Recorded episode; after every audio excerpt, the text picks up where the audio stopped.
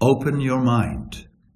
Diese Worte, die alle schon mal gehört haben, gehören wohl zu den am schwierigsten zu realisierenden Appellen an einen Menschen, wenn man es daran misst, inwieweit überhaupt jemand, insbesondere Management, dazu in der Lage und willens ist. Open your mind bedeutet ja, über den Tellerrand des Denkens hinauszuschauen. Apropos Tellerrand, der Begriff ist typisch für die gängige Vorstellung vom Denken und bei genauerem Hinschauen sogar verräterisch. Wer will schon das, was er auf dem Teller hat, was ihn sehr wohl ernährt, gegen das eintauschen, was er nicht kennt, was jenseits der vermeintlich sicheren Fleischtöpfe liegt, vage ist und überhaupt ist ja der Spatz in der Hand besser als die Taube auf dem Dach. Immerhin sollte man dem CEO von WMI Incorporated, dem größten Unternehmen der Welt, Herrn Dr. Nemo zugestehen, dass er dieses Öffnen des Verstandes, das über die Grenzen des Mainstream-Verständnisses hinausgehende, jedenfalls auf dem Radar hat.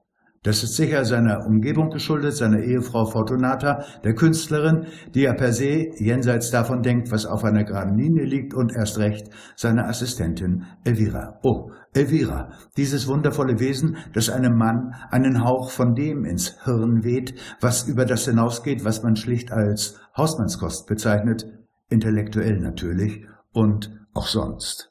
Dr. Nemo will diesem Mind-Opening auf den Grund gehen. Immerhin reden ja alle davon und manche Aspekte über Führung und Organisation sind ja mind-blowing. Zu Gast im Vorstandsbüro ist der chinesische Yoga- und Zen-Lehrer Herr Ping Pong, der Liebling der Vorstandsdamen von WMIA Incorporated und ihrer Freundinnen. Nemo hat sich die Zeit für ihn genommen. Er hat sich sozusagen aus dem Alltag für diese Begegnung ausgecheckt. Nemo, so, Jetzt öffnen Sie mir mal meinen Mind. Allein diese Frage wirft schon kein gutes Licht auf etwaige Ergebnisse dieser Begegnung anzuerkennen, ist zumindest die Offenheit Nemos. Klingt nach der Frage, die vielen Beratern gestellt wird, die da lautet, und was ist nachher besser als vorher?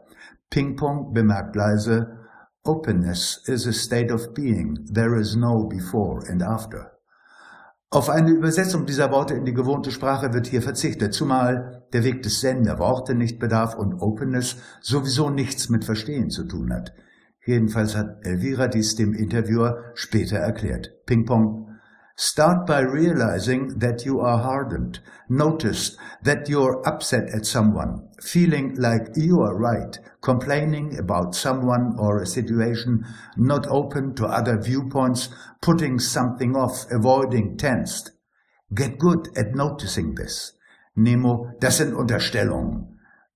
Ping-Pong geht darauf nicht ein. Es gibt für ihn Dinge, die sich einer Diskussion entziehen, wie zum Beispiel das Fühlen. Offensichtlich hat er sein gutes Honorar schon vorher erhalten. Der Mann ist klug, denkt der Interviewer.